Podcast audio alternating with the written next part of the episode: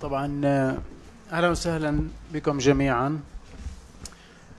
آه، يشرفني اليوم آه، تقديم كتاب المرحوم البروفيسور قيس فرو.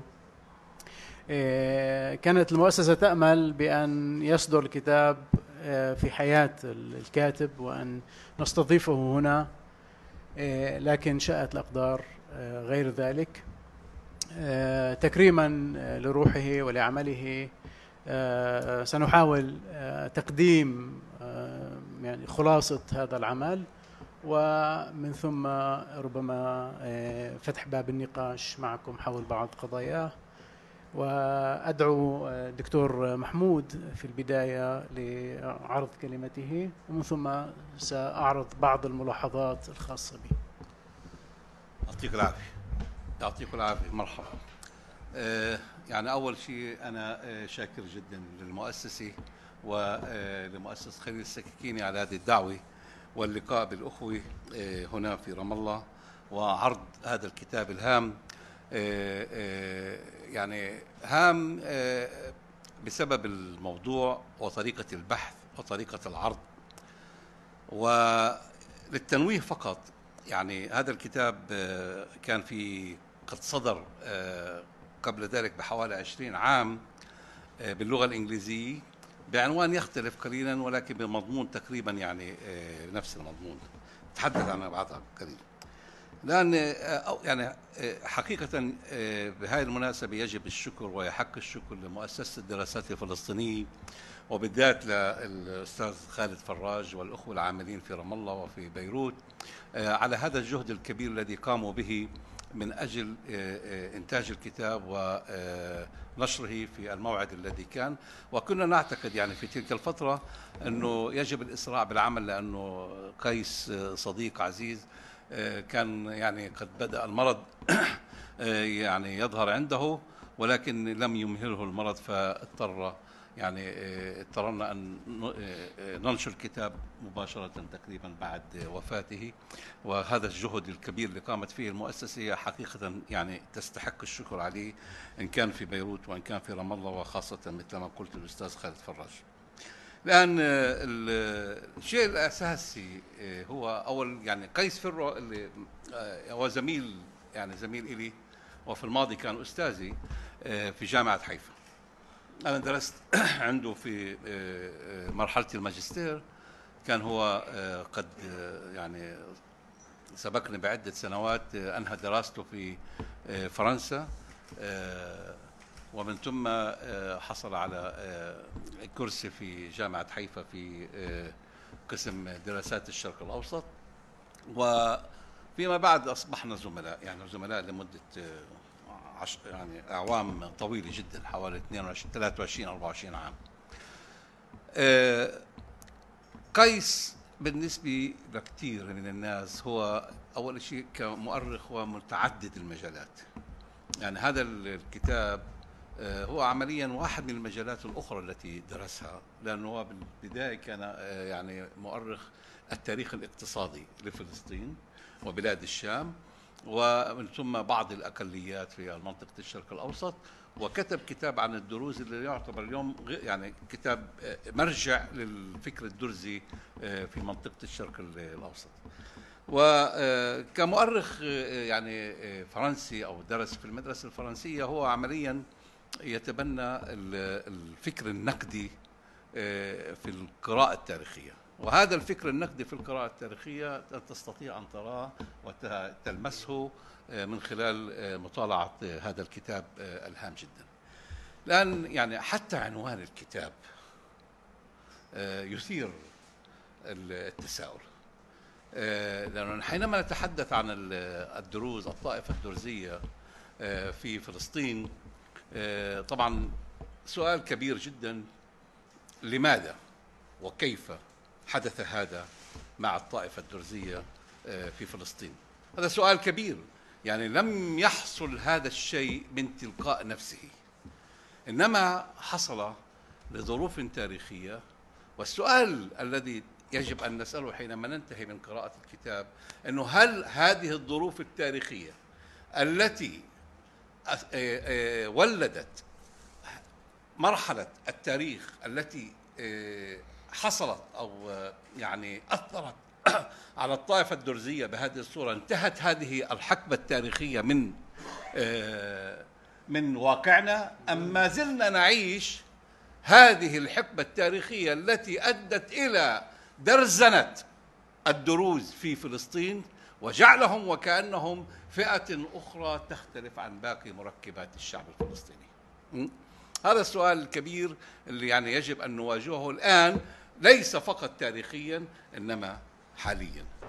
لأنه في النهاية آه، من قام بهذه السياسة هو ما زال يعمل ويعمل بجد ونشاط كبير حتى هذا اليوم على ما يبدو في المستقبل ولذلك العنوان الكتاب يعني آه، آه، في زمن الغفلة دروز في زمن الغفلة كلمة زمن الغفلة هي عمليا العنوان الأساسي التي تشكل مرحلة السؤال الكبير اللي أنا أسأل نفسي دائما فيه يعني حينما كنا في يعني في صدد قراءة الكتاب والتحضير للكتاب للنشر إنه هل انتهى زمن الغفلة؟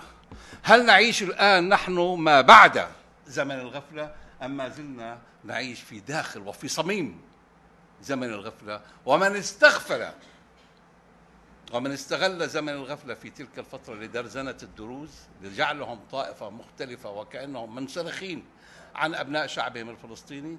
هل هذا الزمن انتهى ونحن خرجنا من دائرة الغفلة؟ هذا سؤال كبير يجب أن نواجهه دائما آه، والعنوان الثاني من تحت الدروز في زمن الغفلة هو الذي عمليا يعني يشكل آه، مضمون الكتاب ككل مضمون الطائفة الدرزية ككل.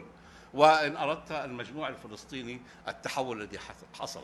من المحراث؟ أول شيء من المحراث الفلسطيني. يعني جميعنا كنا كمجتمع فلاحي بتركيبته الكبيرة ولكن في مجموعة من هذه المجموعة الكبيرة الفلسطينية تم تحييدها وأصبحت من المحراث إلى البندقية الإسرائيلية.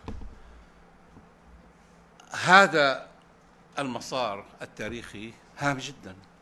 يجب فهمه ليس فقط لنفهم الواقع الذي حصل للدروز في إسرائيل آه، يعني كمركب من مركبات المجتمع الفلسطيني ولكن لنفهم كيف يفكر من يريد أن يستمر زمن الغفلة الفلسطيني. فينا ككل.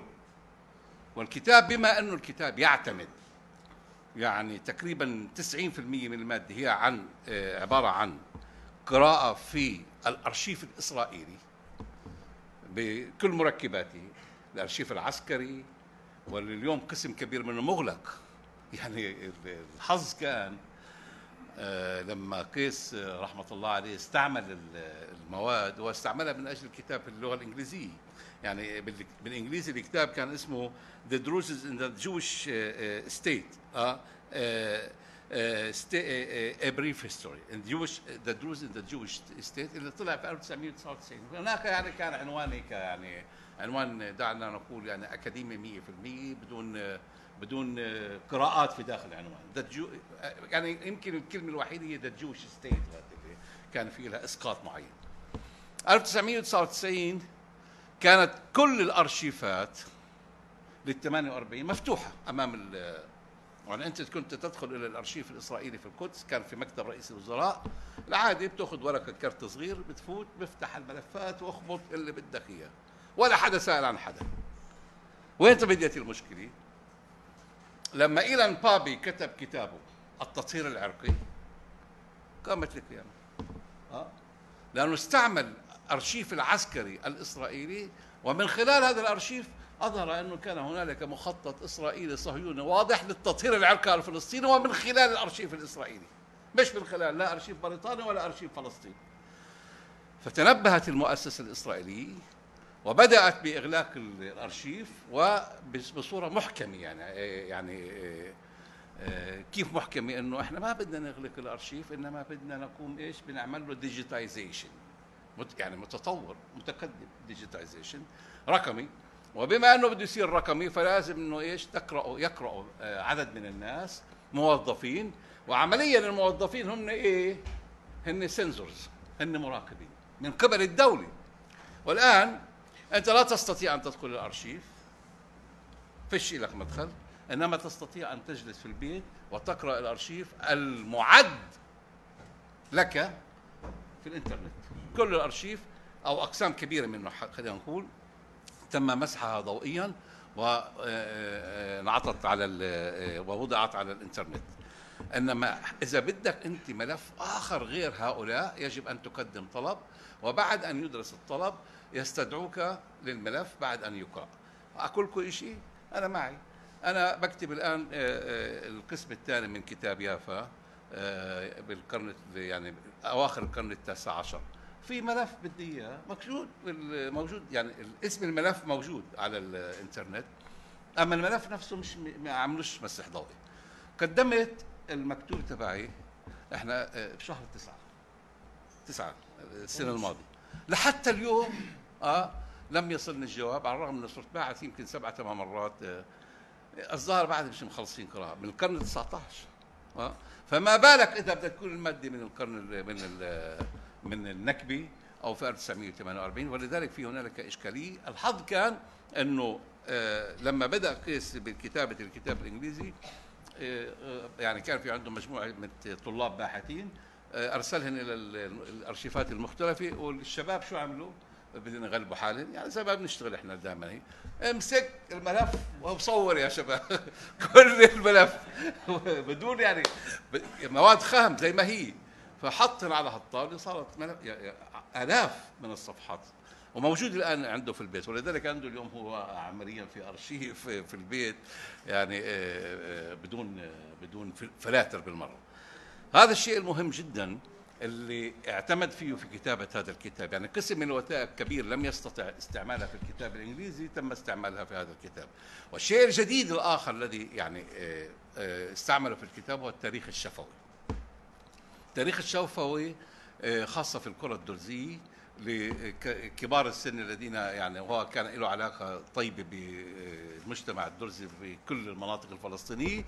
ويعني أضاف لما موجود في الأرشيف والأرشيف غني جدا في القضية الدرزية يعني يستطيع الأرشيف أن يتتبع كل مؤامرة تم تخطيطها. مؤامرة بمعنى يعني ما تقولوناش إنه في مؤامرة حقيقية تم تخطيط خيوطها بشكل كبير جدا.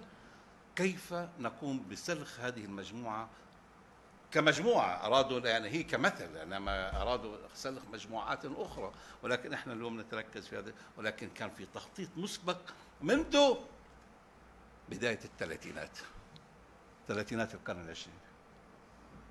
فأنت لما بتقرأ في الأرشيف نفسه ومن ثم تنتقل للكتاب يعني في مخطط واضح للمستقبل كيف يكون. وكيف يتم إضعاف المجتمع الفلسطيني من قبل المؤسسة الصهيونية بعد دراسة كاملة متكاملة لمركبات المجتمع الفلسطيني؟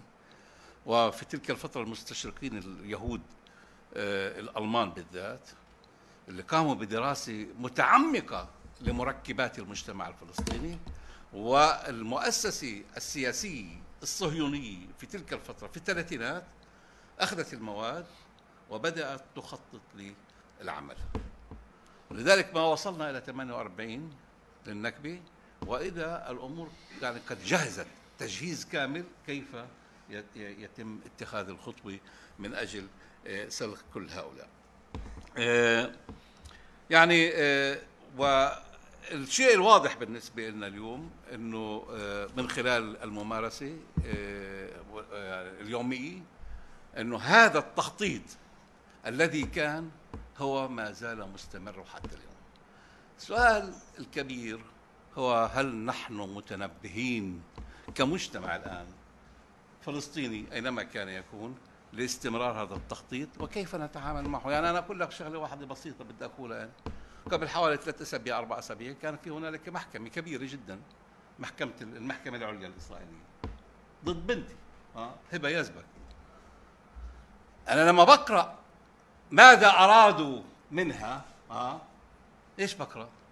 بقرأ بشكل واضح ما قرأته في الأرشيف قبل خمسين وستين سنة نفس المخطط في عنا إحنا بنت مثقفة تمثل شريحة هامة إنه كيف تستطيع البنت الفلسطينية أن تخرج من داخل هذا المجتمع ثم تصبح قيادية في مجتمعها وفي مجتمعات أخرى وكيف يجب أن تطمس هذه البنت؟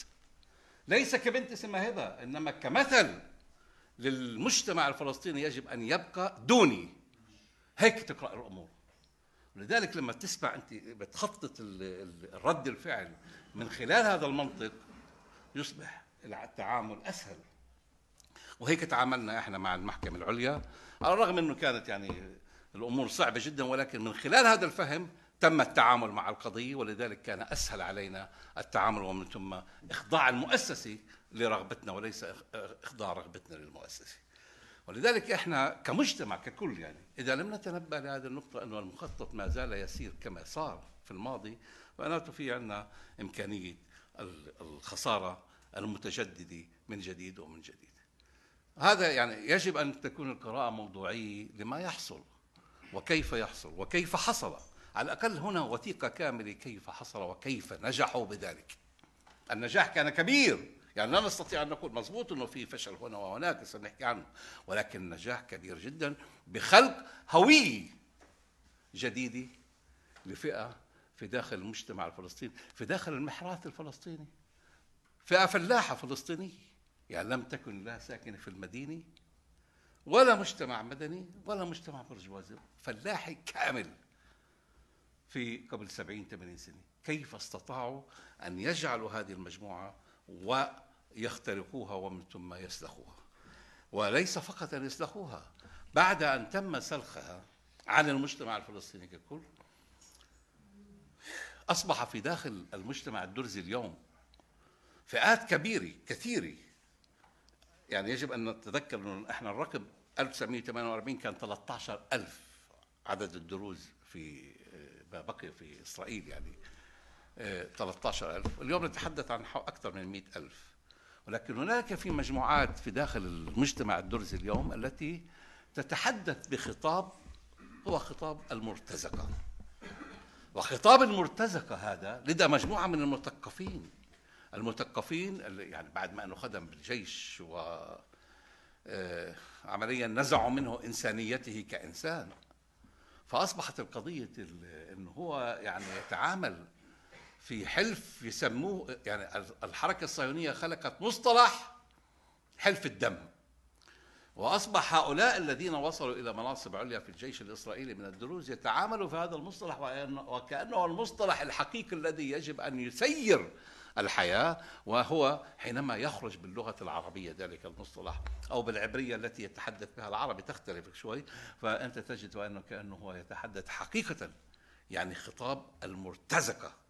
وحينما قال قيس في آه، إحدى الندوات الفئة المثقفة الدرزية أو بعض الفئات المثقفة حتى نكون يعني دقيقين بعض الفئات الدرزية المثقفة في آه، المجتمع في إسرائيل تتحدث بلغة المرتزقة. كان هنالك نوع من آه، غضب. كيف يعني؟ ليش إحنا مرتزقة آه طبعا. أنت تتحدث في داخل جيش تخدم فيه ويستعملوك كلغة كمرتزقة ليه؟ لو أنه أخذنا الآن آه، يعني بال 48 نفسه بعد إقامة إسرائيل واحتلال والنكبه طبعا تم الشيء الأساسي أنه الكرة الدرزية جميعها لم تطرد. لم تطرد الكرة الدرزية. آه. لكن انتبه كان هنالك مخطط قبل النكبة من أجل transfer. كلمة ال transfer هاي اللي بيستعملوها آه ما زالت يعني آه، بال jargon باللغة الصهيونية المصطلح نقل السكان الدروز. بالثلاثينات كان هنالك مخطط كامل متكامل حسب ما يعطينا آه، قيس الوثائق تبعته لنقل الدروز من فلسطين إلى خارج فلسطين خاصة إلى سوريا آه. وواحده من الأمور لترهيب الدروز وجعلهم يقتنعوا أنه يجب أن تنتقلوا إلى المجموعات الدرزية الأكبر يعني إلى الحاضنة الدرزية الأكبر في سوريا مثلا هو أنه المسلمون السنة في فلسطين بعد شوي سيأكلوكم. ونفس الخطاب قامت به نفس المؤسسة الإسرائيلية الصهيونية بالنسبة للمسلمين والمسيحيين في فلسطين. وللأسف في بعض يعني من اقتنع بهذا الخطاب. والحظ بالنسبة لنا بالنسبة لقضية تخويف الدروز في سنوات الثلاثينات من المسلمين يعني جيرانهم. آه، يعني لما نقول إحنا الدروز يعني في فلسطين يعني إحنا نعيش في داخل مجتمع متماسك متناسج يعني خلال فترات مئات السنين. ويأتي شخص غريب يتحدث اللغة العربية ويقنع المؤسسة بأنه آه، يجب أن نعمل يجب أن نعمل على فسخ العلاقة ما بين الدروز وما بين المسلمين السنة آه، وتخويفهم.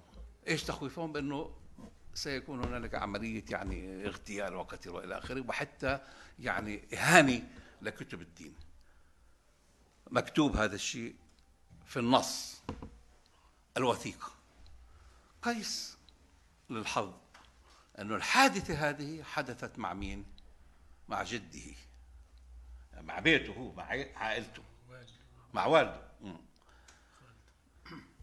خالته ف يعني نشأ في البيت وهن يحكوا عن القضية. يا عمي اجوا جماعة مثل مين أبو درة وثورة 36 وفاتوا عندكم على البيت ودعسوا على الكتب الدينية والى آخره وأهانوا المعتقدات الدرسية لا يا ما كان في شيء من هالشكل. ما كان. إنما حتى تتحقق أنت حينما تنشر يعني الشائعة هذه في سوريا مثلا أنه في قرية عسفيا هنالك اعتداء كبير من الجيران على الدروز في عسفيا وتتحقق أنه هذه الشائعة صحيحة أو لا. تكون قد الشائعة قد وصلت إلى مداها. وهذا ما حدث. وهذا ما يحدث. واليوم وبكرة وبعد بكرة. وإحنا لسه في الانتخابات لسه اليوم الجمعة الأسبوع هذا اللي براكب بس الانتخابات الأخيرة هذا الأسبوع. لما نتنياهو شايف إنه وضعه صعب فبدأت الإشاعات آه يعني يستعمل التقنيات الجديدة لضرب المجتمع الفلسطيني اليوم مش امبارح آه بنفس الأسلوب نفس العقلية نفس الديناميكية. فلما بيجي واحد زي نتنياهو اليوم بقول إنه آه، في عهد النائبي النائب آه، عايدة توما تم قتل أربعين امرأة فلسطينية وكأنه النائب آه، عايدة توما آه، من القائمة المشتركية كأنها يعني الكلام موجود بطريقة معينة أنها كأنها هي مسؤولة عن قتل فأنت بهاي الحالة إيش بدك تعمل؟ تصير تدافع عن نفسك فلما دخلت في مرحلة الدفاع بعد الإشاعة كبرت أنت تبدأ إيش؟ عمليا هو يتوقع أن تخسر المعركة. وهذا بالضبط ما حدث. أرادوا إقناع آه، آه، القيادة السورية القيادة الدرزية في سوريا يعني البطل القومي الكبير الأطرش في تلك الفترة إنه يجب الدفاع عن أخوتك عن شعبك عن طائفتك في عسفيا. ويا من أجل وكانت كل القضية هي قضية من أجل ترحيل الدروز من فلسطين والاستيلاء على أراضيهم. مكتوب. يعني مش يعني هذا الوثيقة هيك تقول 100% بالحرف الواحد. و يعني لذلك هاي القضية نحن نعيشها آه، في حياتنا اليومية. إن كنا في الضفة الغربية أو في داخل آه، إسرائيل 48 آه، نعيشها بشكل متجدد. الآن بعد يعني استطاعت إسرائيل عمليا أكثر من هيك لأنها درست المجتمع الدرزي دراسة يعني متعمقة. فوجدت إنه في بالمجتمع الدرزي زي أي مجتمع آخر. في خلافات داخلية إنه الخلافات قد تكون على القيادي قد تكون على قيادة المجتمع على قيادة الطائفي على أي شيء. وهذا مش يعني شيء طبيعي أن يكون هنالك خلافات مجتمعية. فاستغلت الحركة الصهيونية هذه الخلافات المجتمعية في داخل المجتمع الدرزي لتقوية هذه الخلافات تعميقها ومن ثم الانقضاض على المجتمع. هذا ما حصل بالضبط في قضية التجنيد. كيف تم تجنيد الدروز؟ على الرغم أنه في 1948 تم مصادرة الأراضي الفلسطينية كما صادروا يعني الأراضي الدرزية الكرة الدرزية كما صادروا لكل الكرة الفلسطينية الأخرى. يعني شوف إحنا حتى الآن حتى لما نتحدث نقول الكرة الدرزية كما صادروا الكرة الفلسطينية الأخرى وكأنه يعني نتحدث حتى من أجل توضيح الفكرة. آه آه يعني يعني الخطاب أصبح كأنه يعني إحنا نتعامل به. ولكن يعني إحنا فاهمين إنه بس من أجل توضيح الفكرة. لأنه في النهاية حينما نتحدث عن المجتمع الدرزي آه، في فلسطين هو واحد من يعني مركب من مركبات المجتمع الفلسطيني آه، يعني مضبوط في هذا الفارق اللي أصبح من خلال التجنيد ولكن هذا الفارق اللي أنا بعتقد هو بالنهاية هو مرحله وليس نهائي ليه؟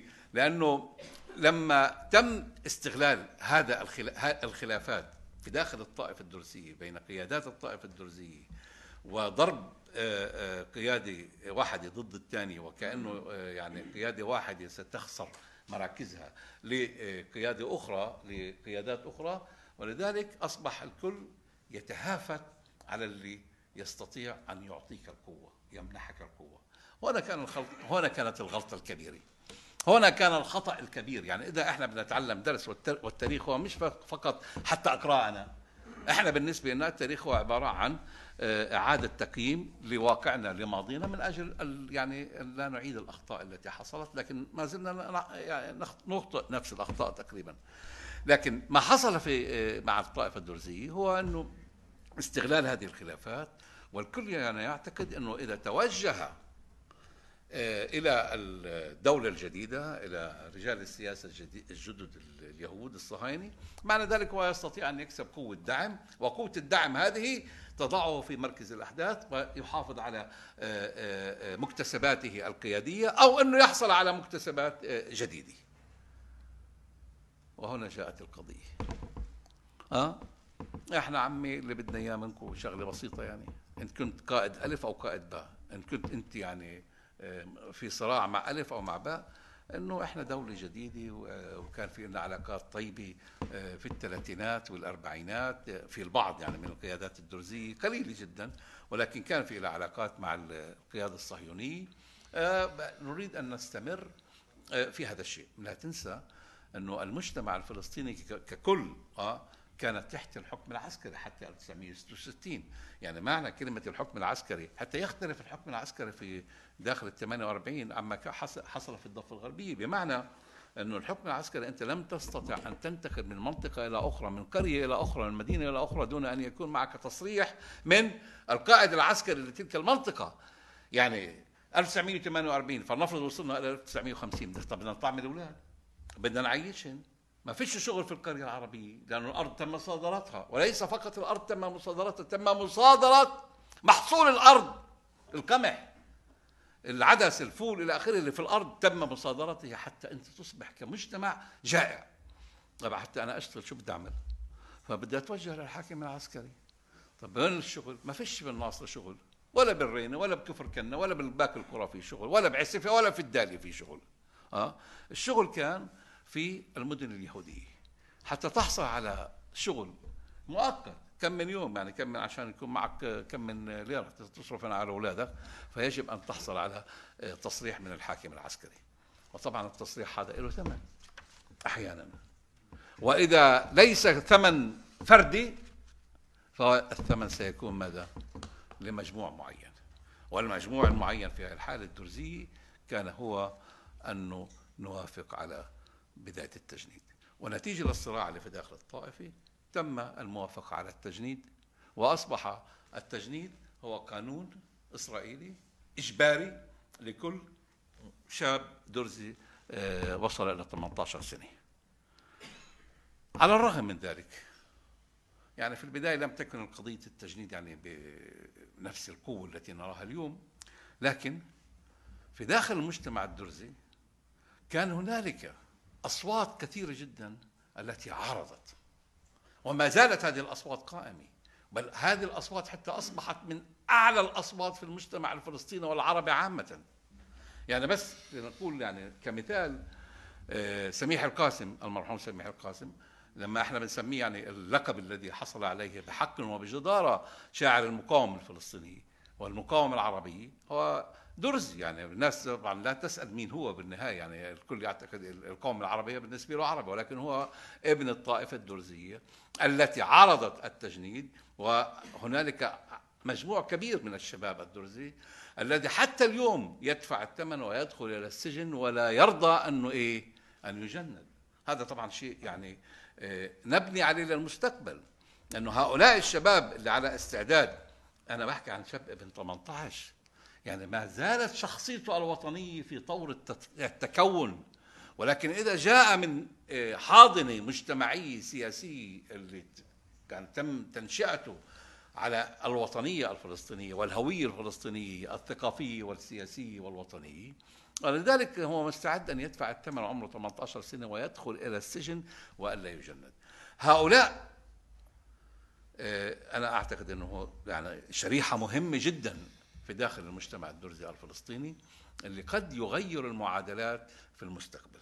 ويجب أن نبني عليهم ونعطيهم حقهم في أنه هم عمليا في أيامنا هذه يعني يدفعوا أثمانهم في في السجون الإسرائيلية اليوم. يعني يوجد مجموعة من الشباب الدرزي آه، في جيل 18 19 الذي يقضوا آه، يعني محكوميات لعدم قبولهم بالتجنيد.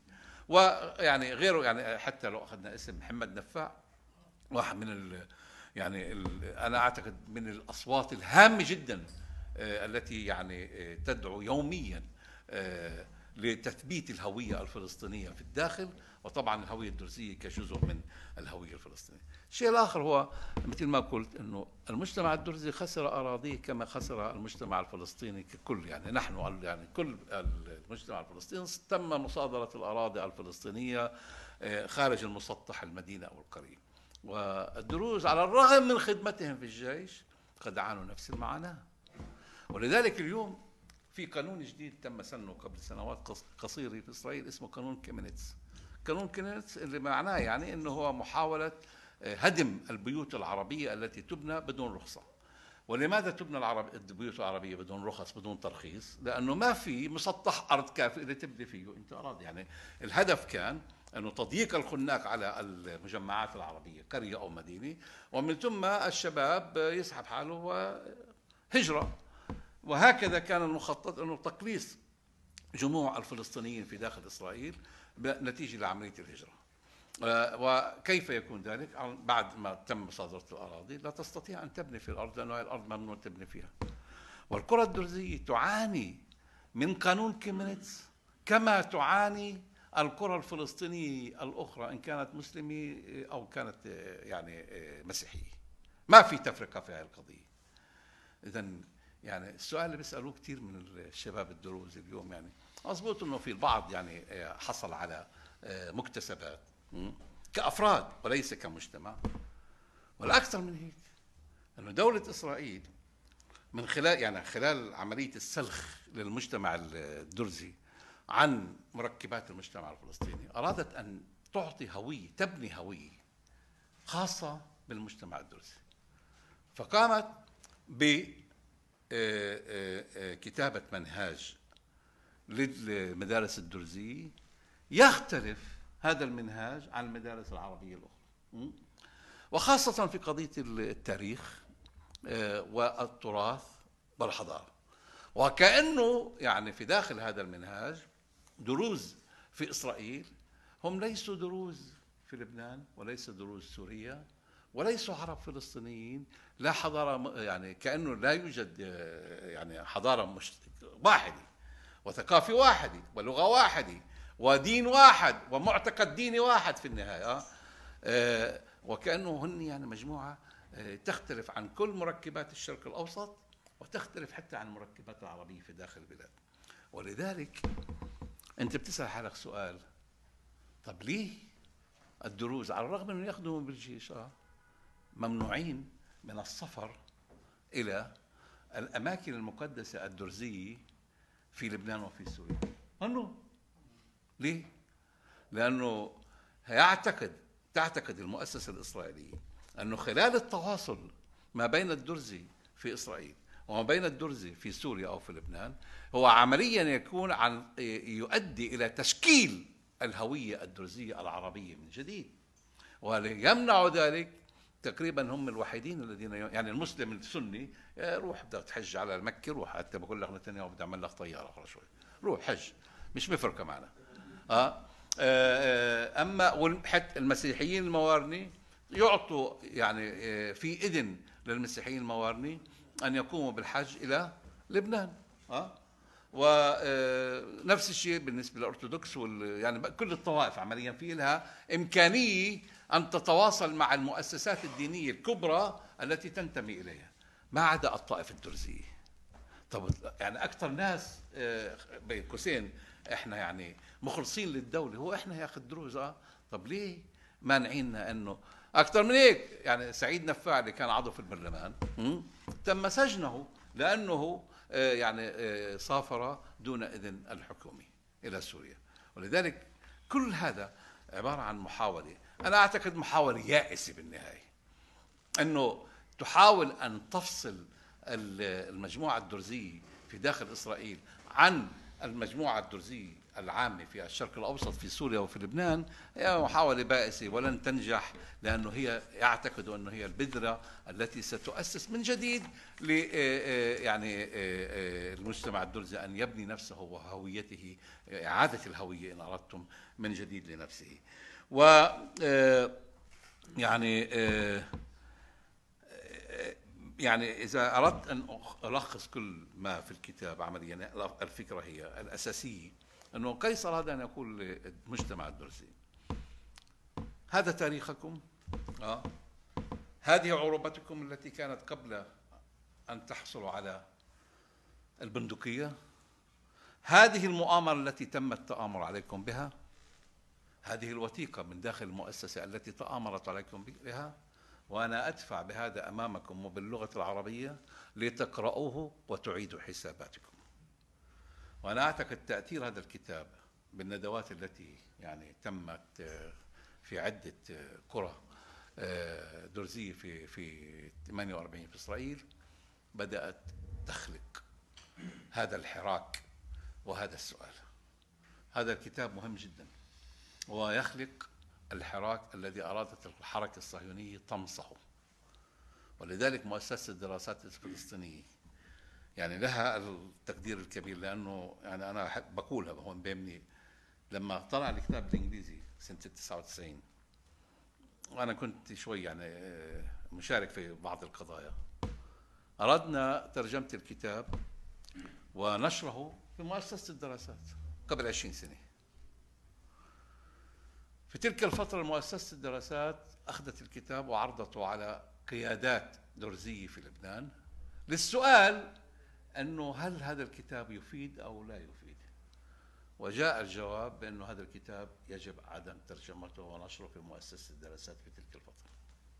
فلم ينشر. لكن الآن حقيقة أنا يعني آه، الأستاذ خالد فراج كل الاحترام والتقدير لأنه عرف منذ البداية ما أهمية الرسالة التي يرسلها هذا الكتاب. ومؤسسة الدراسات كمؤسسة وطنية فلسطينية أرادت أن تقول للمجتمع نحن الدروز هم جزء لا يتجزأ على الرغم من كل ما حصل جزء لا يتجزأ من مجتمعنا الفلسطيني ويجب إعادة التفكير بما حصل لهذا المجتمع. وهذه الرسالة المهمة لهذا الكتاب يعني للمجتمع الدرزي ككل.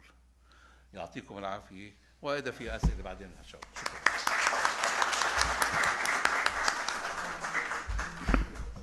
طيب شكرا جزيلا دكتور محمود. يعني آه، غطيت كل كل جوانب الكتاب وأبعاده. شخصيا ما مش عارف إيش راح أضيف آه، في آه، في يعني الملخص اللي حضرته. مش راح أطول عشان نترك مجال للنقاش. أظن بعض الحضور قرأوا أو اطلع على الكتاب وممكن يحب يحب يسأل أو يشارك في في وجهة نظر والحوار هو المطلوب. بس بدي أركز على بعض النقاط يمكن بشكل بشكل أكاديمي عن عن الكتاب. آه، يعني هو الكتاب بيغطي من ناحية من ناحية بحثية. آه، قريبة جدا من التفاصيل واستخدام الأرشيفات برأيي من 20 سنة من 36 ل 56 من بداية الثورة. الفلسطينية ل 56 هي السنة اللي فرض فيها التجنيد الإجباري على الشباب الدروز وبيتناول بتفصيل مدهش حقيقة زي ما حكى الدكتور محمود عدة فقرات أو حلقات من هذا من هذا التاريخ اللي هو عقدين من الزمن. طبعا في المقدمة بيعطينا سياق آه، عام فيه شوية مقارنة مع مع مع لبنان آه، مع نشوء آه، طبقة من المثقفين العروبيين القوميين من الطائفة الدرزية في لبنان وبيسأل وبيعطينا إشارة نظرية لاحقا بنشوفها في التطبيق. يعني الكتاب أهميته في التوثيق الدقيق لكنه أيضا يحوي فهم سوسيولوجي مهم جدا. وما بي ما بيظاهر فيه الكاتب كثير بس هو موجود. آه، لا بشير شو شو الفكرة بالضبط. آه، بس آه، وبعدين بيعطينا كمان تبعيات هاي الحقبة ال 20 سنة شو صار. نوصل لليوم في الكتاب بس بشكل سريع كبوست سكريبت للدراسة المركزية هذول 20 سنة. آه، أنا برأيي بهذول 20 سنة شفنا من خلال الكتاب نسج بناء آه، هيكلية هوية آه، تابعة درزية هجينة صهينت بطريقة زي زي ما حكى الدكتور محمود وأنا راح يمكن كمان أخذ في بعض التفاصيل. الكتاب ما بيحكي لنا عن عن آليات عمل هاي الهوية هاي البنية. آه يعني تذويت هاي الهوية والديناميكيات لاحقا داخل المجتمع. الدرزي بيشير إلها سريعا وبيشير لحركة المقاومة وهذا يمكن الرسالة الأساسية له. بس أكاديميا بيثير أسئلة. طيب هاي الهوية اللي أنتجت أنتجتها السلطة آه، بمؤامرة ومن ثم في خطاب وممارسة ومؤسسة وحكم الحياة اليومية والاقتصاد في كل جوانب الحياة قدروا يصنعوها. ولا هي مش بس مجرد يعني كذبة لفقوها والناس آمنوا فيها. هي أجبرت إجبار على الناس. فذوتت وبالتالي أصبحت جزء من كيف يتصرف هذا الدرزي بين قوسين الهجين. آه،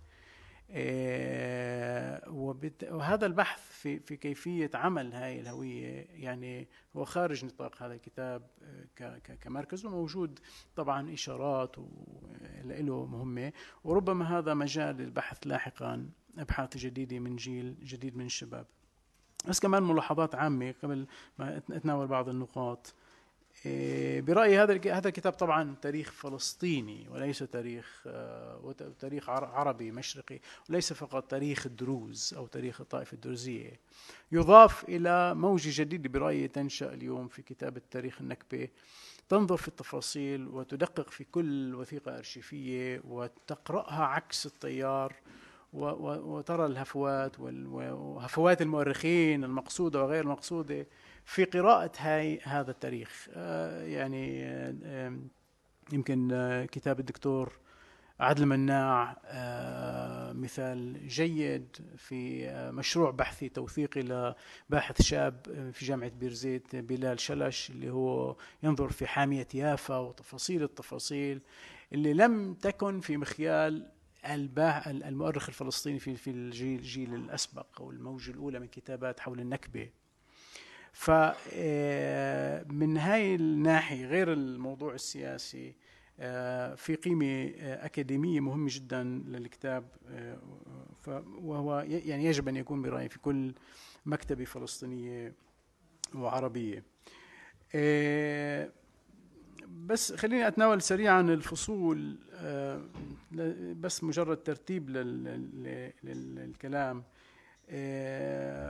يمكن الفصل الأول أو الحلقة الأولى من هذا من هذول ال 20 سنة هي الثورة. ومحاولات أبا حوشي اللي هو أحد هذول موظفي الحركة الصهيونية في الحركة العماليه النقابية وله دور في في في دور موجود عنه في في في كتاب باحث أمريكي اسمه زكري لوكمان. مهم جدا حول دور هذا الشخص في تنظيم العمال العرب بشكل يتبعهم للهستدروت. يعني عملوا مشروعه آه، مش بس الدروز مشروعه كل آه، يعني مشروع أوسع من هيك. ف إحنا هون بنشوف آه، تواصل حثيث من قبل هاي من الحركة الصهيونية مع مع محاولة نسج علاقات مع دروز مع قيادات درزية في سوريا في لبنان في سوريا تحديدا. من خلال إثارة الإشاعات عن الاعتداء على الدروز ذكرها الدكتور محمود ولاحقا فكرة الترانسفير الطوعي بمعنى وكانوا الدروز رح يلحقوا شعبهم في في جبل جبل العرب. وبفرجينا طبعا الشيء المهم جدا إنه تمت محاولة خلق هالة وصورة لسلطان الأطرش عميل. وأقنعت اقنع بها بهذه الصورة أو اقتنع بها المؤرخون الصهاينة. طبعا مش اقتنعوا بها هم يعني بيروجوا الماكينة هم بيروجوا هذا الخطاب وبينسجوه. و يعني تم ترويج هاي هاي هاي الصورة والكتاب بفندها بشكل مهم جدا لمن لا يعرف يعني هذا التاريخ. آه وبينتقل كمان لمعارك أساسية خلال في النكبة في 48 آه وبيتبع معركة آه يعني دور فوج جبل العرب في آه مناصرة القوقجي في معركة هوشي والكساير وبعدين احتلال شفا عمر واحتلال ينوح ثلاث محطات أساسية في في في, في الحرب بالنسبة للدروز تحديدا. كمان استخدمت من قبل الباحثين الصهاينة والنقاد الصهاينة يعني ال anti-Zionist يعني بينتقد إيلان بابيه وحتى بينتقد بارسونز. في في قبولهم آه، للرواية الأرشيفية الرسمية بدون تدقيق فيها. فهنا يعني دوره كان المقولة الأساسية أظن في هذا الفصل بأنه يعني أراد انه يفند فكرة أنه الدروز حاربوا في الثورة حاربوا في 48 مع جيش الانقاذ لكن آه، خانوا آه، الجيش في في في لحظة ما من المعركة وقيس مصر بالتدقيق في الوثائق وفي الروايات وتناقضات الروايات. واستخدام التاريخ الشفوي بأنه ما حصل أكثر مركب آه، من هذا الموضوع وأنه عملية عملية هذا الانقلاب آه، في الموقف آه، وهي هي الفكرة بأنه الدروز جندوا من قبل الصهيونيه بسهولة. كل كتاب عمليا ينقضها يقوضها وبفرجينا أنه هاي كانت الهامش وليس المركز.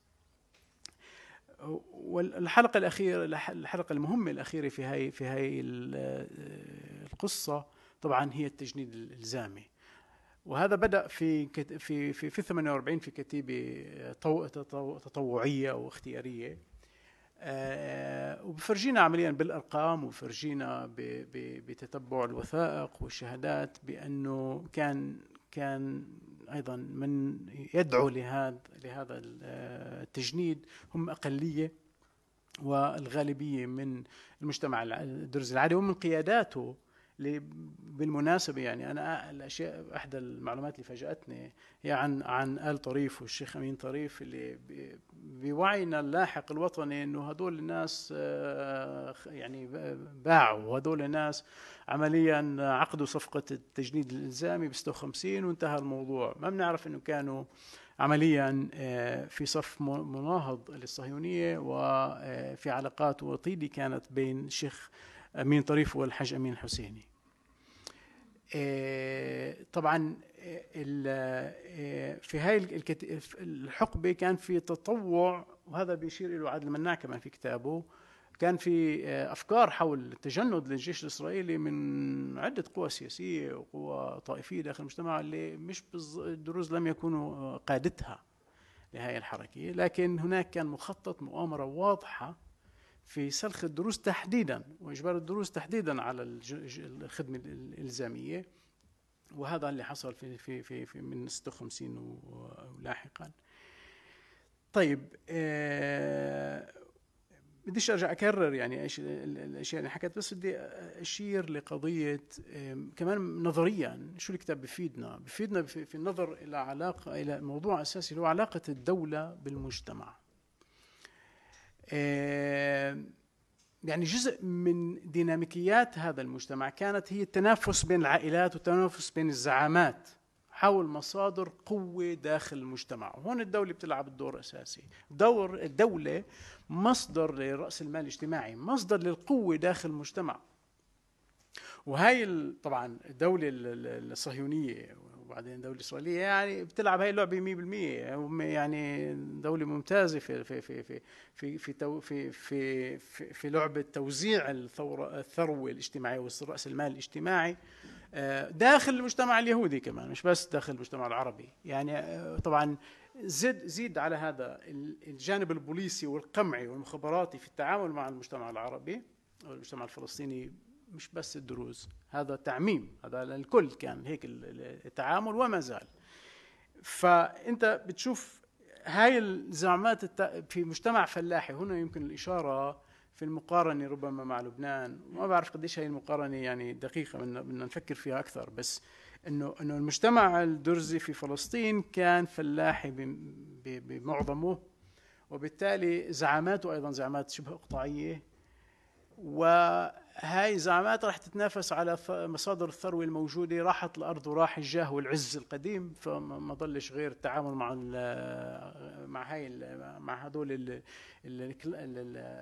الباترونز هذول اللي موظفين من قبل من قبل الحركة الصهيونية. من كل شيء تصريح سيارة تصريح بيت تصريح عمل كله بده هذا بده بده شيء تصريح من قبل هذول الأشخاص. وبالتالي بيقدروا يتحكموا ويلعبوا مش بس في في في في في, في الجاه الاجتماعي أيضا في الأمور المادية الحياتية.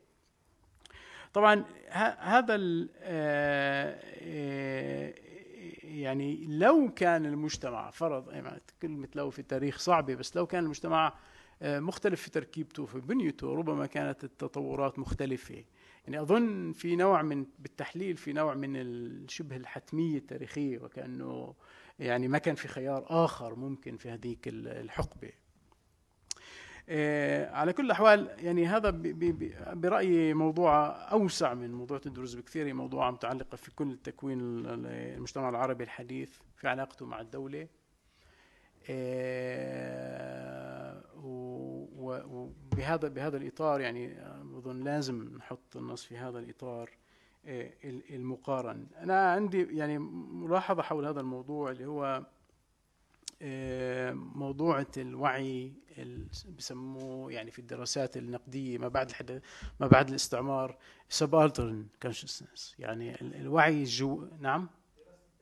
دراسة التابع هو الكلمة الترجمة المعروفة وهي يعني الترجمة المقبولة بس أظن آه، إذا بنقرأ آه، تشاترجي أفضل بعمق في شيء يمكن نسميه الوعي الجواني اللي هو اللي هو في خطابين بيلعبوا الناس خطاب الرسمي مع السلطات والحصول على على على القيمة الاجتماعية والرمزية من خلال التعامل مع الخطاب الرسمي وفي الخطاب الداخلي شو بيحكوا الناس لحالهم.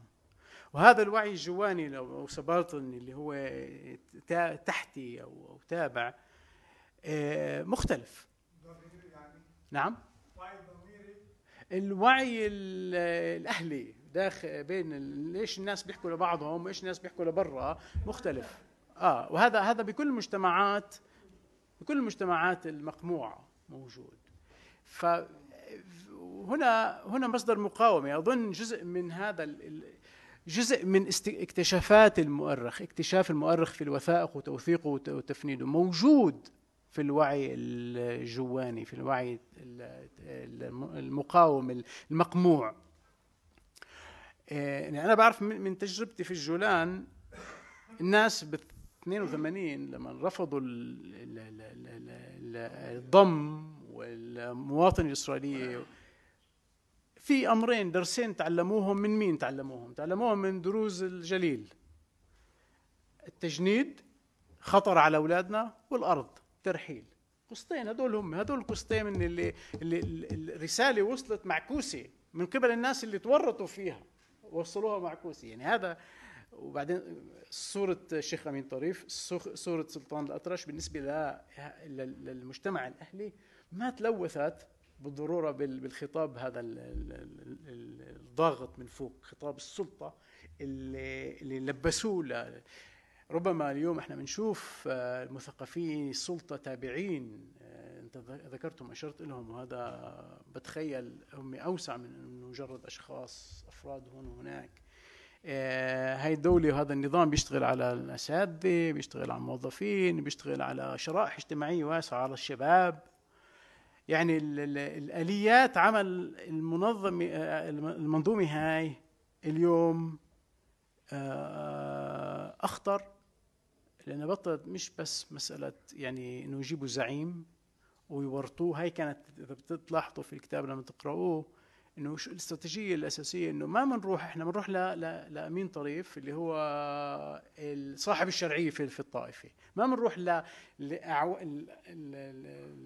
العملاء تبعنا اللي هم كثير آه، يعني عارف كيف آه، آه،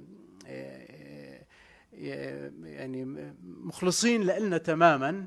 ما بالرغم من إخلاصهم ما بنبني عليهم بنبني على الرأس على على المصدر الشرعي الأساسي. ومع سلطان الأطرش ليش كان بدهم سلطان الأطرش؟ لأنه هو مصدر كان الشرعيه السياسيه شاء ام أبوه. فهي اللعبة بيلعبوها.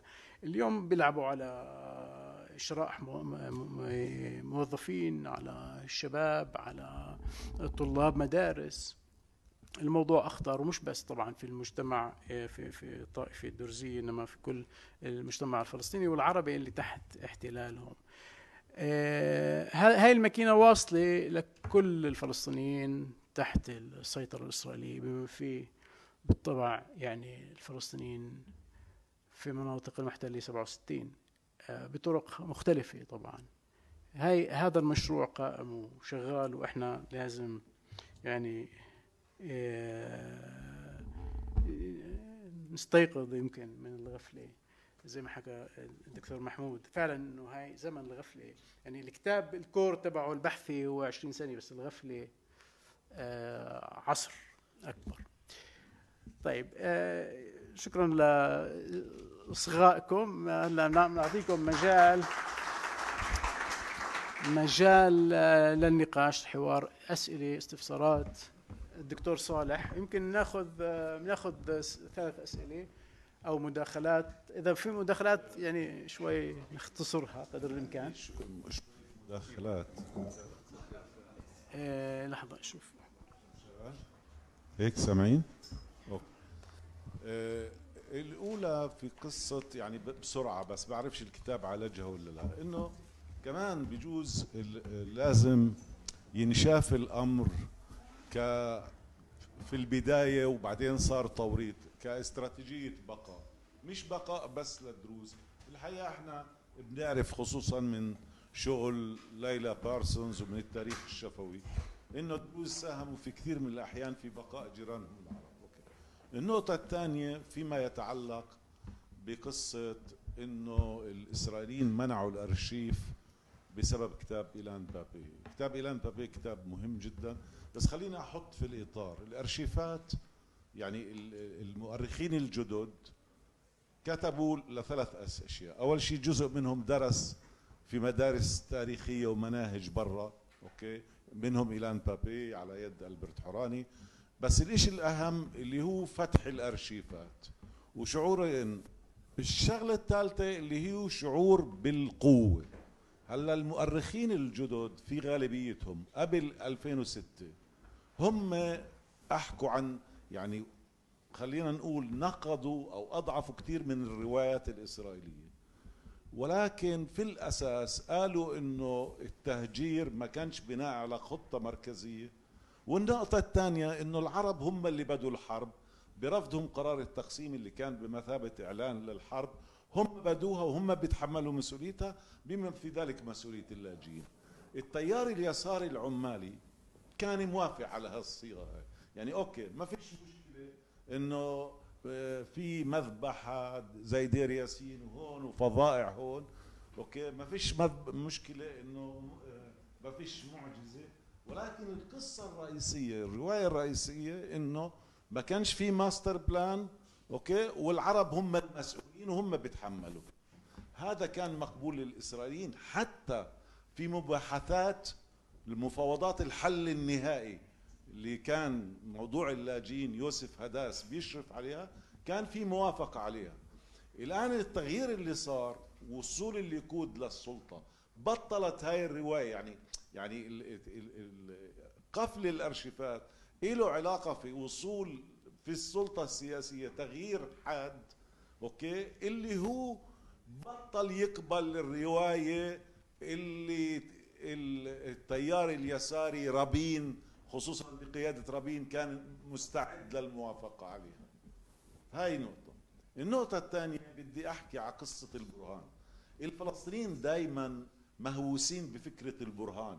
يعني إنه الإشي لازم إنه إيه، إيه، يعني في له تأكيد. بدي أحكي لكم شغلة فعلا ما حدش بيعرفها. مؤسسة الدراسات الفلسطينية لحوالي 30 سنة كانت معادية للتاريخ الشفوي. خليني بس أحكي أوكي. الآن طلع منهم كتاب اللي هو ال- الرحيل من الجليل لنافذ نزال. بس بتعرفوا ليش طلع؟ لأنه جورج تاون وافقت عليه لأنه هو كان رسالة دكتوراه. لو ما كانش موافق عليه من جورج تاون ما كانش راح ينشر الكتاب. أنا بحكي لكم بشيء يعني الفكر يعني أنا لازم أوصل للأرشيفات عشان أعرف إنه فلان عميل أو أنا أعرف إنه السياسة الإسرائيلية بتدمر المجتمع الفلسطيني. هاي فكرة البرهان فكرة بي- فيها إعادة. النقطة الثالثة في قصة الوثائق لا تصنع مؤرخ جيد. هاي شغلة مهمة جدا. ما بد- بديش أعطي أمثلة. يعني أنا بس يعني بدي أقول في ناس اشتغلت على أرشيفات وفتحت أمامها وثائق هائلة. والوثائق هاي بالتحديد كانت سبب في إنه أنتجت عمل تاريخي سيء. ما بدي أحكي. يعني في قصة أنا راح أعطيكم مثال حتى من التاريخ ال ال ال الإسلامي وأنهي يعني. واحد زي ابن خلدون. هو ليش يعني أصبح أب علم الاجتماع؟ أوكي الغربي. العالمي طب ما هو قرأ نفس المصادر اللي قرأها غيره. بس هو بفكر هو بيشوف المسائل بشكل مختلف. وأنا بس بدي أنهي. أنا بالنسبة لي كتاب عادل مناع بيمثل خيبة كبيرة. لسبب واحد لأنه فكرة يعني في إحنا في روايتنا الفلسطينية نفينا عن حالنا يعني إحنا لبسنا السردية الإسرائيلية لبسناها من إنه إحنا كنا ضحية سلبية في ال 48 و- وزي ما قال بن فينستي يعني صور الفلسطيني كشخص بيستنى الشنطة بس بيشوف الإسرائيلي من 20 كيلومتر بهرب ودليل على عدم علاقته بالأرض. يا جماعة الخير حتى دخول القوات العربية الإسرائيليين خسروا في حرب ال- ال- ال- ال- 48 6000 قتيل okay؟ 6000 قتيل بس. عشان أعطيكم مقارنة بال 2008 2009 خسروا 13 مع حماس حتى مع حزب الله بال 2006 157 حرب ال 67 حوالي 700 6000 قتيل حوالي نصهم على يد الفلسطينيين. في النهاية بوصل بيستشهد ب خلينا نقول بيستشهد ب آه، إلياس خوري في إنه فلسطين سقطت بدون قتال كثمره يانعه يا أخي في النكبة هي أيضا قصة بطولة أيضا. وهنا يعني هذا له علاقة في المؤرخ. يعني هاي أشياء رئيسية مهمة جدا انه ومهم جدا كمان ننتبه لها يعني النقد لازم يشوف بشكل عميق الأشياء مش بس مجرد إنه في كتاب جديد والله ملان روايات ملان وثائق وملان روايات. لا أنا بقول لكم فعلا في كتاب مذهل في حجم الوثائق كلها جديدة بس في النهاية وصل لاستنتاجات كلها خاطئة. المؤرخ هو. الذي يصنع التاريخ أكثر من الوثائق. طيب شكرا دكتور صالح. ناخذ كمان آه، تفضل. بس الاسم لو سمحت. اسمك لو سمحت آه، سعد زهران. سعد. آه، شكرا للي ألفوا الكتاب واللي طلعوه واللي قدموه الجميع. آه، أنا بتساءل يعني كل اللي بيشوفوه دروز قدام يعني شو بيعملوا في فيهم اسرائيل يعني حتى لو تجند هو بيكون محطوط في الواجهة أما الإسرائيلي بيكون ورا خصوصا في قضايا مواجهات في الضفة الغربية وبنسمع اللهجة يعني حتى في الخليل سمعنا لما قال له الجندي قال له دقيقة. شو رأيك تأخذ دقيقة وتروح ها؟ دقيقة. يعني لهجته لهجه درزيه ها؟ والله يعني المبدأ يعني بس هم بشكل عام هم أكثر ناس آه، بس يعني السؤال لو سمحت بسرعة. مش سؤال هي قضية إنه أنا بدي اعلق كمان. كمان قضية إنه هم للأسف الشديد عمال بيدعموا نتنياهو. يعني بآخر انتخابات فترتين الانتخابات اللي رفع أصوات لل- هذا حوالي 20 ألف صوت أو 18 ألف صوت من الطائفة الدرزية صوتت لنتنياهو. وعارفين نتنياهو شو بيعمل شو حكى. وأنا فيش عندي يعني قانون القومية يعني مش عارف واعيين مش واعيين مش عارفين شو راح ما لما يروح الفلسطيني والمقاومة راح يبلش في في الدروز وفي هذا آه، شغلة ثالثة إنه هيك حللتها في مخي بقول لماذا لم بس أنتم يمكن جاوبتوني على ال- هذا. لماذا لم تقع مجازر في القرى التي كان فيها نشكل درزية كان قرى عاش فيها أغلبية درزية أو نصفها دروز هل كان أحد الأسباب إن هم دخلوا الجيش وفي ناس حكوا لي يعني بعرفش يعني من ال... إن في منهم شاركوا في المجازر التي حدثت في ال 48 كانوا هناك بعرفش هم دروز بدو آخره ما بعرفش بس المبدأ إنه حكوا إنه في ناس كانوا لهجتهم عربية لما كانوا يقتلوا النساء والأطفال ويحرقوا البيوت ولا آخره. فأنا يعني تعليقي إنه طيب شكرا يعني. لامتى بدهم يصحوا تيعرفوا إنه وصلت انه إسرائيل الفكرة. لو اليهودي هذا ساندرز. وصلت الفكرة وصلت. آه يعني لو انه يهو- هذا ساندرز محتمل يغتالوه وصل- أساس إنه أستاذ سعد يفوز شكراً. وصلت وصلت الفكرة. خلينا نعطي مجال للأخ هون. بعدين أحمد الحرباوي يعطيكم عافية. بما إنه الموضوع سوسيولوجيا هو مهم جدا وإحنا بنحكي عن بنية للمجتمع الفلسطيني ب- يعني بدون أي تعريف للجغرافيا. إحنا اليوم في الضفة أو في قطاع غزة قديش وعي المجتمع الفلسطيني لهذا الجزء المقتطع من من نسيجه الاجتماعي اللي في ال 48 وقديش ممكن كمان إنه إحنا ندرس ال- ال- التركيبة الدرزية كمان مع تركيبة البدو إنه في كتير أشياء من اللي صارت مع الدروز صارت كمان مع البدو أو بتصير اليوم مع البدو. قديش الفلسطيني لازم يكون اليوم عنده وعي بإعادة هذا الجزء المقطوع من نسيجه ونعود نمد الجسور يمكن بتقاطع مع الأستاذ لما حكى إنه ليش الدروز بيروحوا على القوائم الانتخابية الإسرائيلية لأنه الخطاب الفلسطيني أصلا في الضفة الغربية ما بيجيب سيرتهم. إحنا اليوم بالضفة الغربية ما بنعتبرهم جزء من نسيجنا الاجتماعي. وهم مش موجودين عندنا داخل أي رؤية سياسية أو اقتصادية أو رؤية حتى في الوعي الجمعي حتى في في الذاكرة أو في القصص أو أو. استاذي أستاذي هو مجرد توصيف للأمور يعني.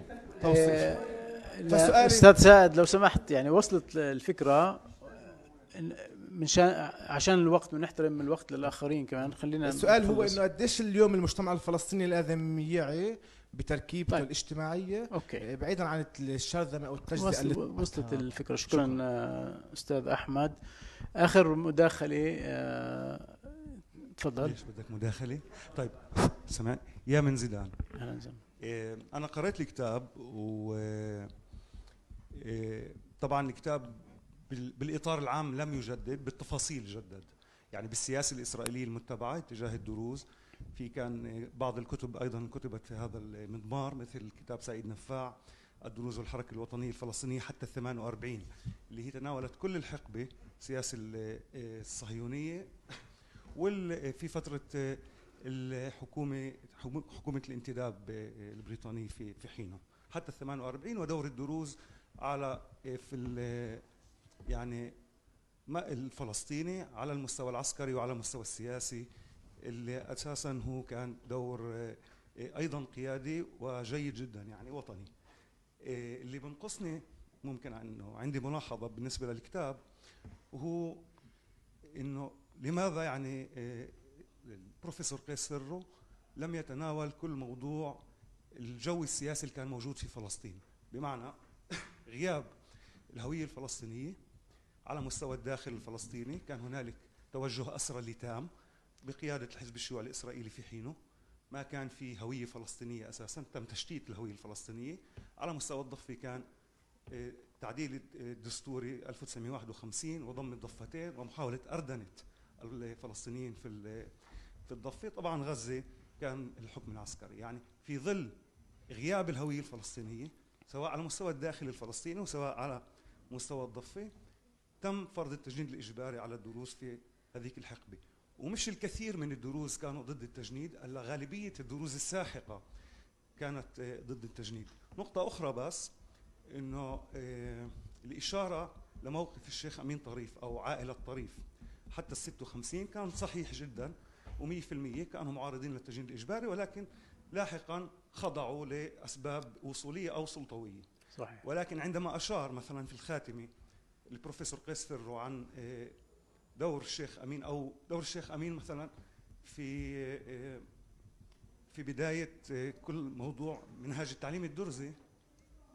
أشار إلى موقف جيد للشيخ أمين طريف. وكأنه كان في محاولة من أول كتابه إلى آخر الكتابه إلى تبييض آه، موقف الشيخ أمين.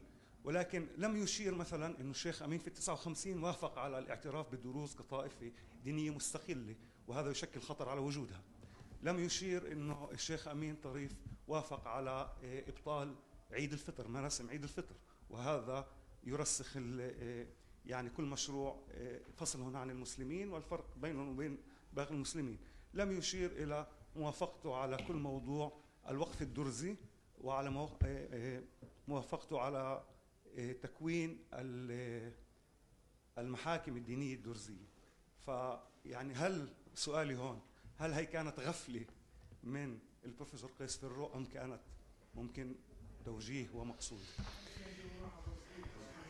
تفضل إذا ملاحظة صغيرة عشان نعرف يعني نتفاعل مع أنا اسمي تيسير الزبري آه، الملاحظة أنه أول شيء زمن الغفلة ما زال قائما يعني محاولات آه، آه، إيجاد فاصل بين المسيحيين والمسلمين وتجنيد المسيحيين. هذه يعني قصة ما زالت قائمة والبدو.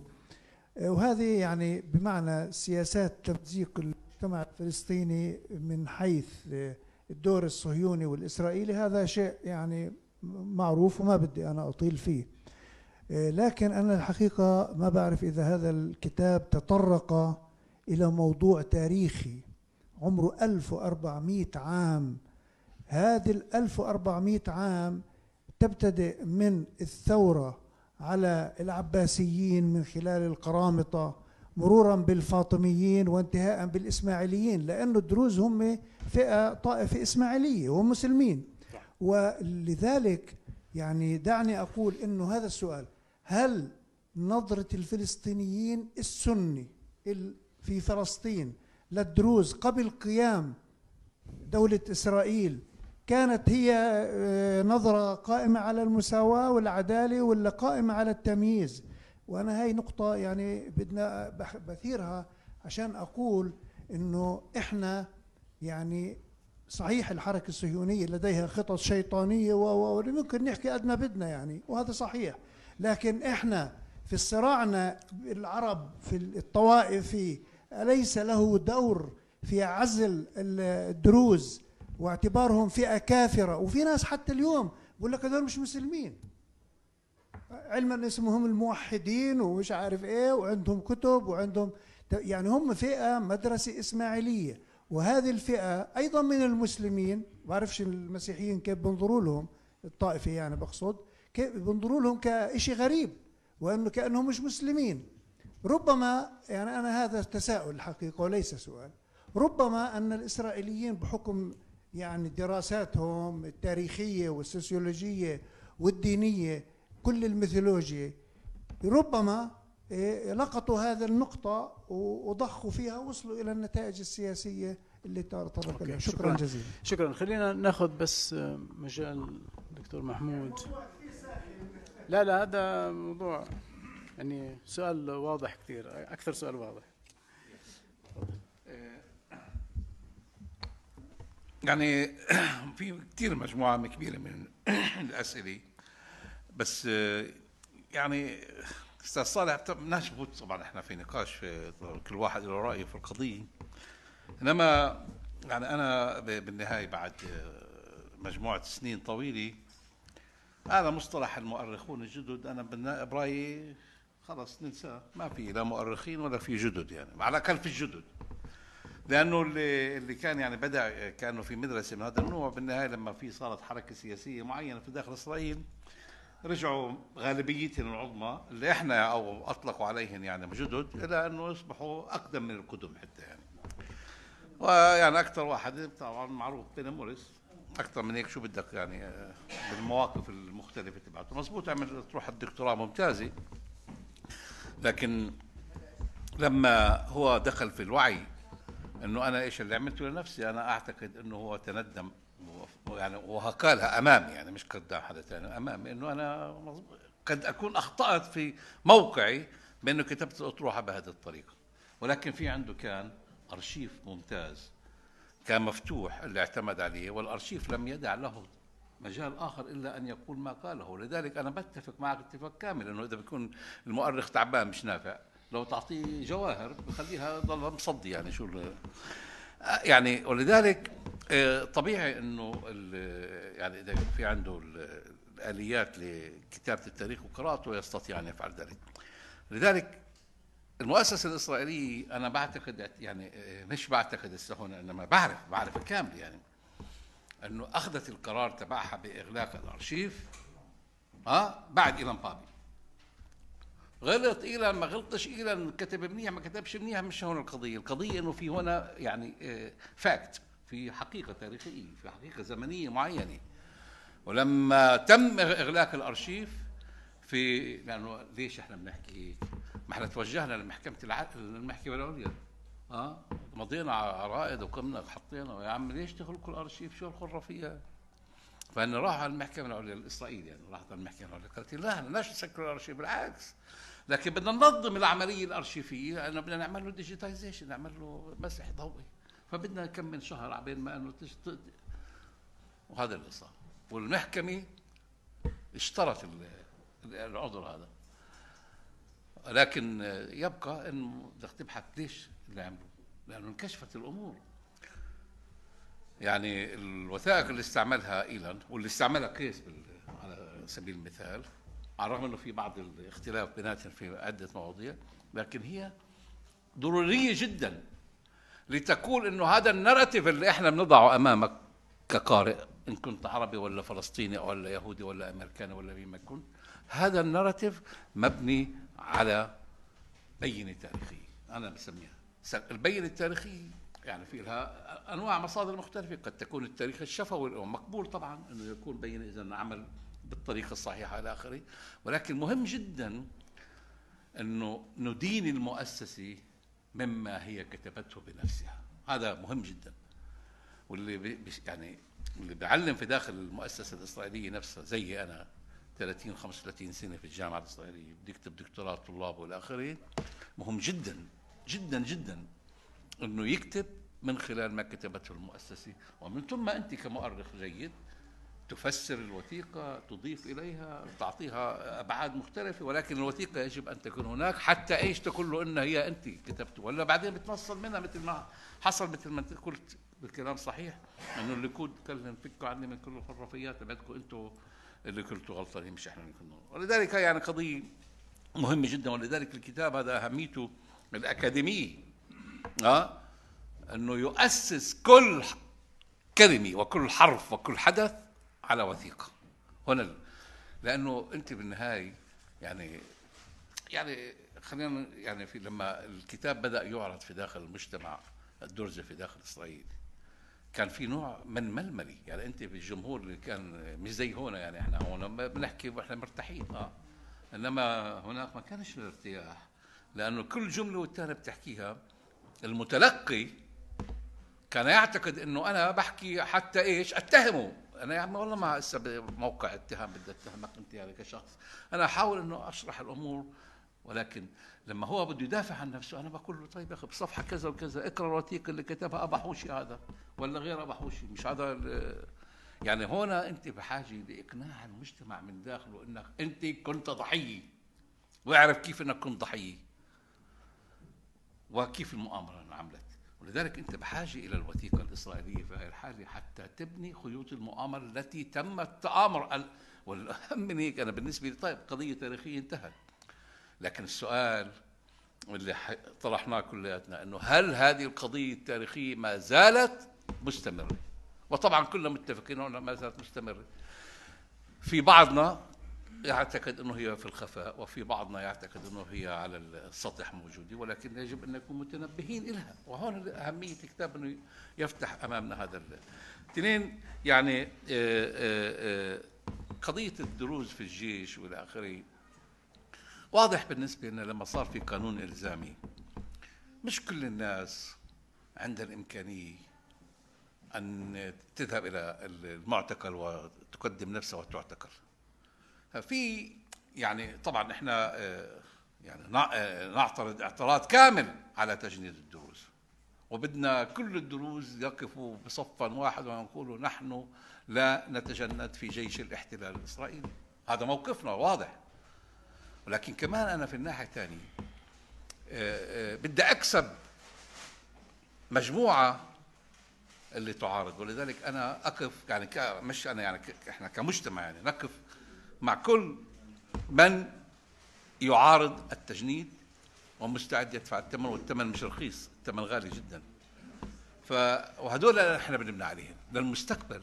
هاي المجموعة من الناس اللي دفعت هاي الأثمان الكبيرة أنا بنبني عليها للمستقبل لأن هي تخلق نوع من حراك نحن لن نرضى يعني إنه نبقى في داخل السفينة. على الرغم من يعني المؤسسة الإسرائيلية تستثمر في داخل الطائفة الدرزية استثمار رهيب. تعرف شو معناته إنه تخلق أنت يعني آه، آه، منظومة تعليمية في المدرسة منهاج جديد ومعلمين جداد ومفتشين والى آخره حتى يخلقوا إيش؟ كأنك أنت هوية أخرى. وعلى الرغم من ذلك أنت تجد بعض الشباب في البيوت المسيسة حقيقة اللي يقول لك أنا لا بروح على السجن ولا مستعد إني أخون هويتي هذه اللي أنا تربيت عليها. لذلك يعني إحنا كمان المفروض نكون واعيين وحتى الجندي اللي موجود آه يعني أنا بفضل إنه أحيانا نحتويه لأنه بالنهاية شوف تقول لك؟ مين ما كان يكون؟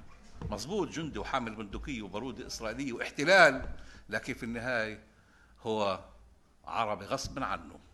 إن أراد أنه في اللحظة هاي يتنكر من أجل من أجل البارودة أو لا لكنه يبقى عربي. لأنه بالنهاية أقول لك شيء مرة صارت معي شغلة أنا بالجامعة. صارت هيك في داخل الصف المهم إنه طلبت إنه يطلع بريت الدرس. طلع بريت الدرس وبعد ما طلع بريت الدرس اجى كأنه فكر الشاب بشيء اجى بقول لي أستاذ يعني أنا إيه، إيه، بالعبراني حكى معي. قلت له أنا ما بحكي. إيش بدك يا مني؟ بدوش يقول كلمة إنه أنا يعني غلطت بس بالعربي. يعني بتعرف وقع الكلمة بيكون اكثف اللغة اللي أنت نشأت فيها. أما في لغة أخرى يعني استعملت مصطلح إنجليزي ولا عبراني إلى آخره بيكون مصطلح أقل. فلما بعود الشخص هذا وأنت بتحتويه وتجعل اللغة تاعك يعني في حضارته في ثقافته يبقى على الرغم إنه في الجيش كل الوقت بيحكي عبراني ولكن لما أنت تقعد أنت وياه مع بعض هو يعود إلى تلك الجذور وأنا أنا بدي إياه يقعد. وهؤلاء الشباب اللي لا يخدموا بالجيش هم يؤثروا في نفسية هذا الشاب كذلك. ولكن القضية طويلة بدنا إحنا نفس طويل للمستقبل. آه. آه، يعني آه، في طبعا أسئلة كثيره آه، الشيخ أمين طريف والدروس بعد بالنسبة للمجتمع الفلسطيني واليوم والى آخره. ولكن بدي أقول لك شيء واحد حتى نكون صادقين مع أنفسنا يعني إحنا بالنسبة للعملية الانتخابية والى آخره اللي بنحكي عنها اللي بتحصل في الانتخابات على مدار بعض السنين الأخيرة يعني من ال 48 الآخر لا مش يعني إحنا نخطئ. لا إحنا الفلسطينيين في الداخل كان في عندنا مؤسسة يعني صهيونية كاملة في داخلنا ونصوت للأحزاب اليهودية ونصوت لقاتلنا وقامعنا منيح؟ واليوم يعني إحنا في الانتخابات اللي جاي علينا كمان يومين في بعد هنالك أصوات عربية فلسطينية إسلامية ولا بدك إياها ومسيحية. آه بت... مالين مش مهم. مع مع الليكود ليش مع المعركة ومع إسرائيل بتين واحد ثاني يعني في مجموعة مش بس إنه يعني هنا بتكون غلط إذا إحنا أوقعنا كل الظلم على إنه أبناء الطائفه الدرزيه على العكس في داخل الطائفه الدرزيه طب ما في عندنا مرشحين في داخل القائمه المشتركه آه؟ كمان يعني أنا بالنسبة إلى المرشح القائمه المشتركه من أبناء الطائفه الدرزيه أنا بالنسبة له هو مرشح مثله وحتى بالعكس هو هو يعني يتعرض لضغط أكبر من الآخرين. فمزبوط إنه إحنا هذا الوباء اللي اسمه التصويت للأحزاب الصهيونية يعني هذا وباء في طريقه إلى الانتهاء إن شاء الله. تقلص كثير ولكن في تاريخنا لا كان من ال 48 بسبب جر- بالبداية كانت أسباب براغماتية يعني إنه للعيش وإلى آخره ولكن بعد ما انتهت الأسباب هاي بقي في مجموعات لحتى اليوم اللي نعم آه، غير درزيه وهي آه، تنادي بالتصويت لأحزاب صهيونية لحزب نتنياهو أو حزب آخر. في ولذلك يعني خلينا نكون حذرين في القضية هاي حتى ما نضع كل اللوم فقط على آه، آه، طرف واحد. الآن بعدين آه، الكرة الدرزيه بال 48 وقبل ال 48 إلى آخره واليوم. قضية الدين وما الدين ما في يعني بعض القرى الدرزيه تسمى درزيه اللي يعني كل سكانها دروز إنما في عندنا قرى كثيرة. يعني النسيج الاجتماعي قبل ال 48 آه، في هذه القرى في آه، دروز مسلمين ومسيحيين. عاشوا كي مجموعة سكانية كاملة متكاملة وقضية الدين آه ما كانت قضية يعني آه، تثير التفكير لدا يعني في داخل لما أنت بتقرأ بتكتب في التاريخ الفلسطيني في الفترة العثمانية على سبيل المثال. لا تجد أنه هذا الموضوع يشغل بال أحد. التركيبة الاجتماعية لم تكن متأثرة في القضية إيه؟ الانتماء الديني. الانتماء الديني أصبح قضية على السطح والأهمية لما دخلت القوى الاستعمارية لمنطقتنا. وأكثر قوة فهمت اللعبة أنه ممكن تفرقة هذه الشعوب إذا كان في الشرق الأوسط أو في فلسطين هي الحركة الصهيونية. لأنها لها أهداف ليس فقط إمبريالية إنما أهداف كولونيالية. فكيف.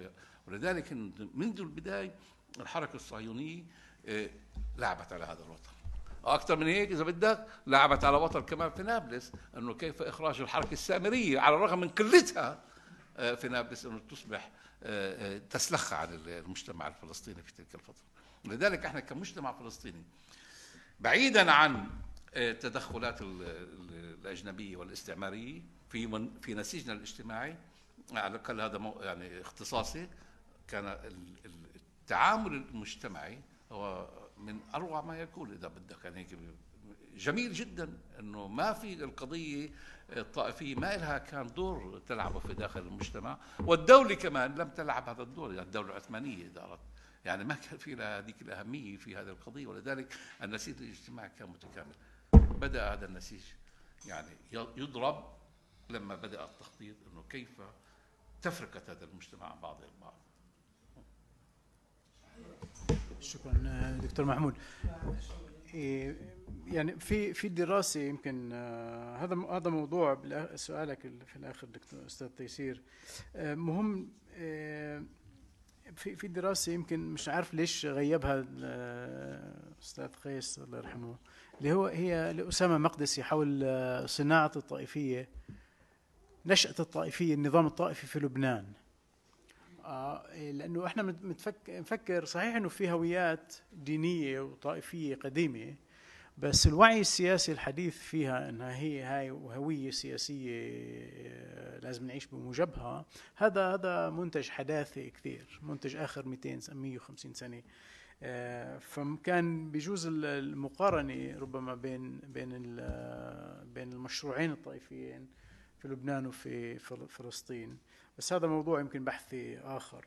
آه، بس أنا أنا أنا بس بدي أضيف ملاحظة خاصة فيه عن عن كل مو- الموضوع اللي أنت سألت عنه اللي هو اللي هي هي مسألة ال- الاستشراق آه، الأوروبي والاستشراق الصهيوني. كيف نظر لتاريخ الصراع الطائفي؟ شوهوا كثير في هذا التاريخ. هم ما ما درسوا بدقة يعني. مش إنه عندهم دراسات كانت دقيقة. هم آه، بنرجع ل ل- ل- يعني كانوا يبحثوا مثلا في في حقبة معينة عن الأصول العرقية للدروز بوصفهم آه، عرق منفصل عن العرب. آه، كثير من من الأفكار وال وال وال والأشياء اللي طرحت آه، مش مش دقيقة. لكن مسألة الوعي وعينا في في كيف نطرح وعي بديل، الوعي البديل لا ما ما بينشأ فقط في محاسبة الآخر وهذا جزء من من الشعب اللي هو البعض بيعتبره أو هو يعني عمليا آه، راح ضحية ضحية مخطط معين. إنما إحنا بحاجة أنا برأيي لوعي شامل للكل يحاسب الذات يعني إحنا بحاجة آه، في الخطاب القومي العربي الحديث لم يسأل لم يطرح بشكل جدي إشكاليات الطائفة داخله. تجاهلها. آه، والخطاب الحداثي الحداثوي الإسلامي آه، نزع نحو الإقصاء والتطهر من كل شيء يعتبره ثقافة شعبية أو دين شعبي أو طوائف غير يعني كان يبحث عن السنة كان يبحث عن شيء اللي هو آه، أصيل وخالص وبيور فهنا بهذول المنهجين اللي لم هناك إشكاليات في خلق وعي بديل. إحنا بحاجة لمخيال حضاري آه، يتقبل التعددية داخل الإطار الإسلامي الحضاري وليس فقط العقدي. إذا بدنا نروح للعقائد آه، راح نشوف كل كل طائفة ممكن تكفر الثاني. لكن وخطاب خطاب التكفير اللي إحنا بنشوفه اليوم يمكن أقوى بكثير مما كان في الحقبة العثمانية وفي سابقا فإحنا بحاجة لوعي بديل لهذا الخطاب التكفيري اليوم آه، اللي اللي ينقذنا كلنا. وبعدين إذا بنحكي عن وعي قومي عربي أو وعي وطني فلسطيني إحنا بحاجة كمان نطرح يعني مكانة اليهودي اللي ينزع عن نفسه صفة الاستعماري وين وين بصفي في في في اطار في إطارنا مخيالنا يعني ما مش لازم مخيالنا مش لازم يكون حول مين يطلع نتنياهو ولا جانتس ولا أبصر مين مش هون مش هون معركتنا. معركتنا على على أبعد بكثير من هاي اللحظة الراهنة. هاي خسرانين هالمعركه هاي. واللي بعدها ميد ترم خسرانينه. لازم نطلع للونج ترم وإلا ما في أمل. يعطيكم العافية.